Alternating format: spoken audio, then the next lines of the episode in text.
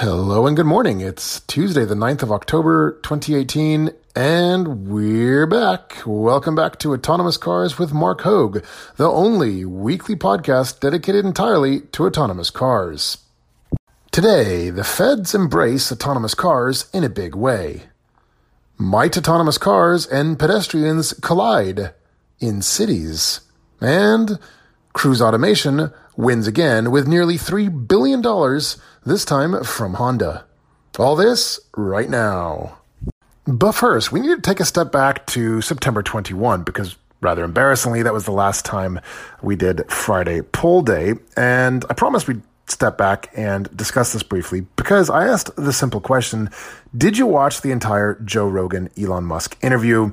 And I said that you'll see next week why I'm asking. Well, of course, next week, now two weeks ago, has come and gone, and obviously we didn't discuss it. So, very briefly, then, let me just say what I'm on about here. Um, so the the results of the poll, admittedly, not too many data points on this one for some reason, but it was a pretty binary split. Uh, 57% said yes, all of it. 43% said no, and I don't intend to. Um, by the way, as an aside, when these polls run, head over to twitter.com slash autonomous to cast your vote because the more people cast their vote, well, frankly, the more interesting this is for everybody. But, but, but here's why this is important. Um, I'm just going to say it. Uh, I think this is going to go down in history as not only one of the longest two and a half hour interviews, but most importantly, one of the most crucially important, thought provoking, awe inspiring, just mind meltingly fascinating discussion between two people in the history of humanity. I just, uh, I, I, think it's really, really important, obviously, because this is a show uh, on autonomous cars, and obviously because Elon Musk certainly has led the way towards the development and rollout of autonomous cars into our world. I just think, if only as sort of a tangential aside, that you do yourselves a favor, give it a listen. It is obviously very long. Um, you know, so maybe split it up over several days as I did. But but here's the thing that I wanted to get at. What really upset me is that you know this thing's again two and a half hours long, and for some reason, and what a sad, I should say, tragic reflection of our society that people really spent so much time and energy fussing over the fact that oh my goodness. Yeah, you know, there was maybe three or four minutes of the show dedicated to the fact that he uh, enjoyed some whiskey and took a puff of marijuana which, by the way, doesn't even appear that he inhaled. Never mind the fact that this is totally legal in California. But putting all this aside, I just, this is really sad that, that, that this is kind of one of the big takeaways from what's otherwise, as I say, one of the most astonishing conversations between two people that I've ever heard. Um, but anyway, give it a listen. I, I really think that if you care so much about autonomous cars as to listen to this podcast, you really kind of owe it to yourself to listen to that interview between Elon Musk and Joe Rogan. Anyway, this is neither really here nor there. Uh, and in any event, we got to dive in and get started with today's episode. So here we go then. When you need mealtime inspiration, it's worth shopping Kroger, where you'll find over 30,000 mouth-watering choices that excite your inner foodie. And no matter what tasty choice you make, you'll enjoy our everyday low prices, plus extra ways to save, like digital coupons worth over $600 each week. You can also save up to $1 off per gallon at the pump with fuel points. More savings and more inspiring flavors make shopping Kroger worth it every time. Kroger, fresh for everyone. Fuel restrictions apply. So, the feds are finally getting serious about autonomous cars, and this time I mean it in a good way. And when I say good, I mean a bit more sort of hands off. Incredibly, it looks like they've sort of decided that, well, they don't really know what's what, and they are not the ones to kind of make decisions on what technology is going to prevail and what isn't. To uh, reference a direct quote, apparently, um, well, the U.S. Transportation Secretary Elaine Chao said, uh, quote unquote, the government is not the best place to choose which technology to succeed and which technology to fail. This from a report over at Autoblog. Um, this is really great, but here's what it actually means. Um, so, so first of all, this this uh, this guidance, uh, which is what it's called, it's a federal guidance. Uh, it's titled "Preparing for the Future of Transportation: uh, Automated Vehicles 3.0." And the general tone is sort of a shift from more restrictive regulation really towards voluntary guidance. If that sounds about as vague as and ambiguous as it does to me. Well, it seems like you're on the right track because that is precisely what it is. The feds are basically saying, look, we want to kind of stay hands off and really let the states and the uh, the companies developing this technology to decide what's best. The idea being that some sort of you know market forces will kind of result in the optimal balance between um, sort of furthering technological development and and the actual rollout, um, along with balancing the very obvious needs for safety. So yeah, so the only limitations apparently are going to be state imposed.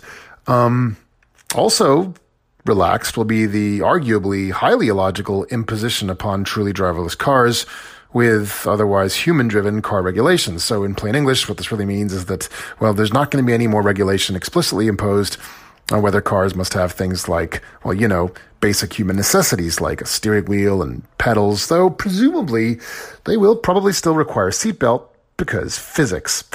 Um, now, it looks like uh, Critics are obviously going to point to the glaring omission regarding so called voluntary self assessments. Um, if you haven't heard about these, well, there's a good reason for these. Um, part of the problem being that they are, well, voluntary. These are, well, required, obviously not really required, uh, by automakers to detail any sort of incidents while testing their AVs. I'm pretty sure we actually reported on this way back in the earliest days of this show, uh, and so I guess February or March, um, the idea was that, well, automakers had to submit formal, official sort of incident reports, as it were, when things went wrong, uh, including but not limited to things like sort of disengagement of autopilot because it couldn't function safely, uh, all the way on up to things like, you know, colliding with bicyclists in intersections. Thing is, though, these have been, well, voluntary, and as a result, really just four companies, Ford, Nuro, Waymo, and GM, have submitted any such assessments, and, well, they tend to be more of sort of informal slide decks rather than official documents. So it's not like there's anything really being lost here in the first place. In any event, this is a really big deal because I think what it means, if I've properly understood this, is that going forward, we're going to see, frankly, much sort of greater flexibility uh, due to this hands-on or excuse me, this hands-off nature of the federal government. Um, obviously this doesn't mean that there won't be potential backlash from states themselves, which may be able to enforce stricter kind of regulations, as it were. But um, speaking of which, another side effect to all this, though, is that uh, well, prior to this announcement, there were really just ten. Uh, areas throughout the country which had been designated autonomous car proving grounds. Well, now the entire country is fair game. Again, limitations to be imposed only by the states. So, so yeah, I guess the short takeaway is federal government hands off, states totally hands on. Let the car companies and technology startups really dictate kind of the best way to go about all this. So I don't know. Unless I'm missing something here, I think this is a really great thing. Obviously, please do chime in with your thoughts and opinions. My assumption is that, again, unless I'm missing something here, my assumption is that most of you probably agree this is a really great step forward. But uh, as always, do let me know. Reach out on Twitter, shoot me a voicemail on the anchor.fm platform, or reach out to me through our website using the contact form. Let's discuss this. I think it's a really, really awesome thing. Speaking of Twitter, don't forget to follow us on Twitter at Autonomous Hoag. That's A U T O N O M O U S H O A G. And of course, our website, marchoag.com, M A R C H O A G, where you can read episode summaries and, of course, dive into the comment section for some engaging debate with your fellow listeners. So there's a pretty great article over at greenbiz.com. I say great, it's um, it's great in the sense that it kind of makes me pause and think. I'm not sure whether I agree with it.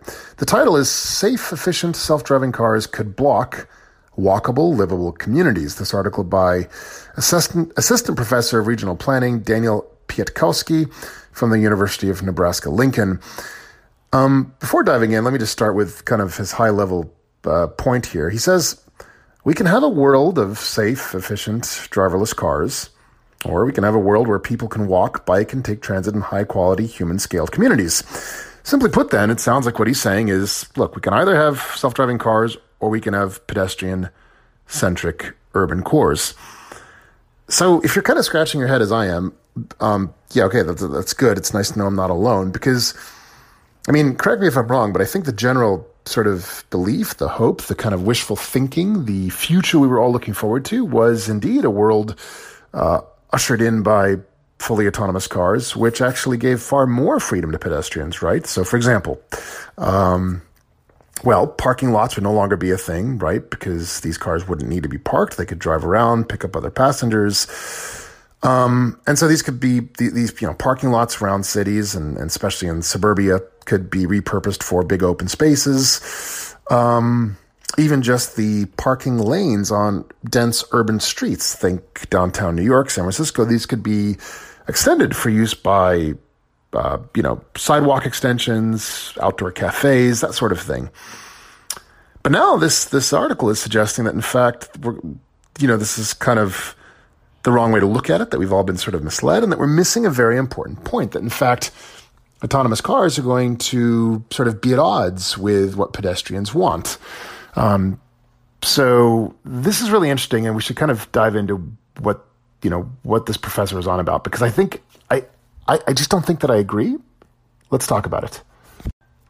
All right, so the crux of his argument seems to be best summarized by the well known concept, the tragedy of the commons. So the example that he gives is this. Um, so imagine that you live in a town and some, usually some people ride their bikes, but now suppose that all people decide to ride their bikes. It's a beautiful spring afternoon, he, as he says. And, and so now, because all the bicyclists are on the streets and because all the streets are populated by fully autonomous cars that, for sake of simplicity in this argument, are essentially infallible. They simply will not strike, injure, let alone kill any pedestrian or bicyclist. Um, well, so what happens is that all these bicyclists end up just flooding the streets because they know that they're not going to be struck and killed by an autonomous car. The result? Well, the autonomous cars can't get from A to B very well, or alternatively, they have to use alternate paths, which may be suboptimal for some other reason. for example, they may suffer the Waze syndrome. For those of you not intimately aware, uh, the Waze syndrome is kind of what it sounds like, where people rely entirely on Waze, the the, fan, the otherwise really fantastic app for navigation, um, which effectively ends up rerouting people through what should be residential only zones. So once quiet residential streets are now totally clogged up with traffic finding alternate routes um, rather than the usual main thoroughfares. Anyway, the, the, so so the the idea here is, I guess the argument is that that you can kind of either you're going to have autonomous cars which have free reign to drive down their you know down the streets unimpeded by pedestrians and bicyclists, or because bicyclists and pedestrians know that the autonomous cars will not hit them, well, then they're not going to really care where they go. Now, obviously, I know what you're thinking. And to be fair, um, this article addresses that point that indeed we would just simply have to have, you know, dedicated or I should say restricted areas for different types of, of people, right? So pedestrians and bicyclists simply wouldn't be allowed to use the, the larger boulevards for autonomous cars. And similarly, the autonomous cars wouldn't be allowed to use the streets dedicated to pedestrians and bicyclists. In my mind, that's kind of the end of the argument. That's that's just where it stops. I don't really see the big deal. Um, and again, as pointed out in the arg- in the article, of course, we've got similar restrictions with respect to, say, jaywalking. You know, people aren't allowed to jaywalk for very particular reasons. That said, this does kind of go back and kind of reopen what seems to be somewhat a comical can of worms, but I think it's quite serious. Is how do you prevent well malicious actions against autonomous cars. I mean, if people know that autonomous cars will simply not strike and injure or kill a pedestrian, then what's to stop a bunch of, say, you know, criminals from stepping out in front of an autonomous car, circulating, encircling it, and simply causing it, forcing it, compelling it to come to a stop so they can then carry out some crime, break into the car, injure the occupants inside, so on and so forth. So um, I don't know. I I'm uh, uh, for those of you who have listened to me for a long time. I'm always a huge fan of the simple solution often being the right one. Um, what is that? Occam's razor, right?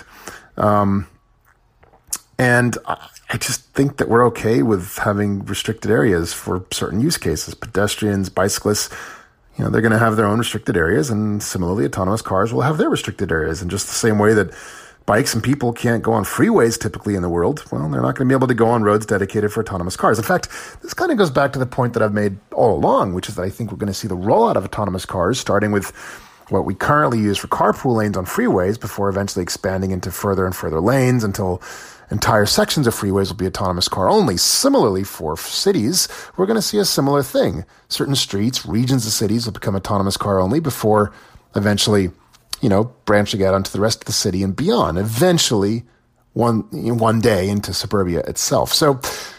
I guess I'm kind of going in circles here now. I, I, just don't really see this as being a problem. I mean, with all due respect to Professor Kwiatkowski, I, um, look, he's been studying this stuff for a long time. Maybe I'm missing something here, and frankly, I would very much welcome his input to the show. Uh, this is an open invite if you'd like to jump on. I'd love to have a chat with you about this, and to everyone else, of course.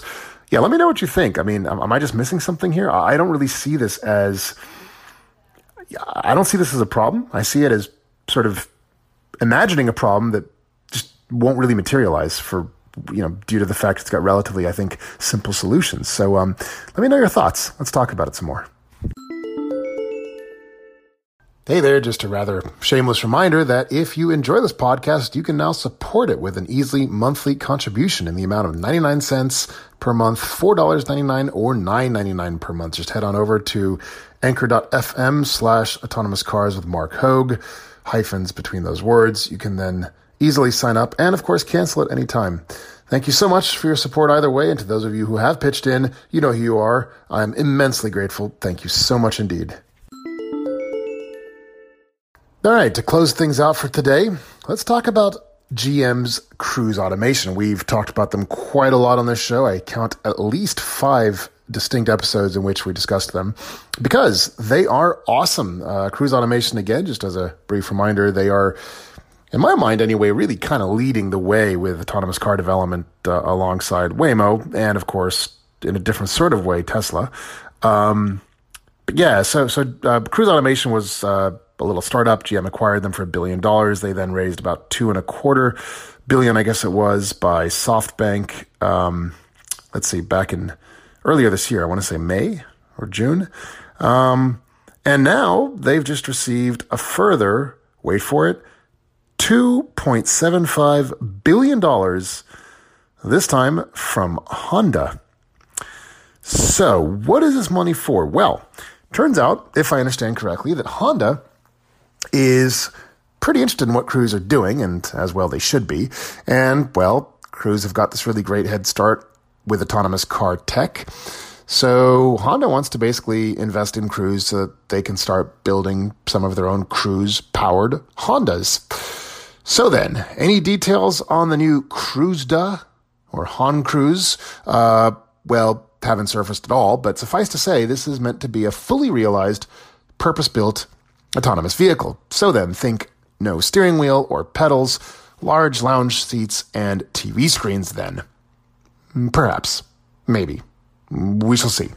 In any event, this sounds pretty exciting. Uh, obviously, very interested to see where this goes. And um, naturally, I will touch base and let you know as I learn more in the coming months.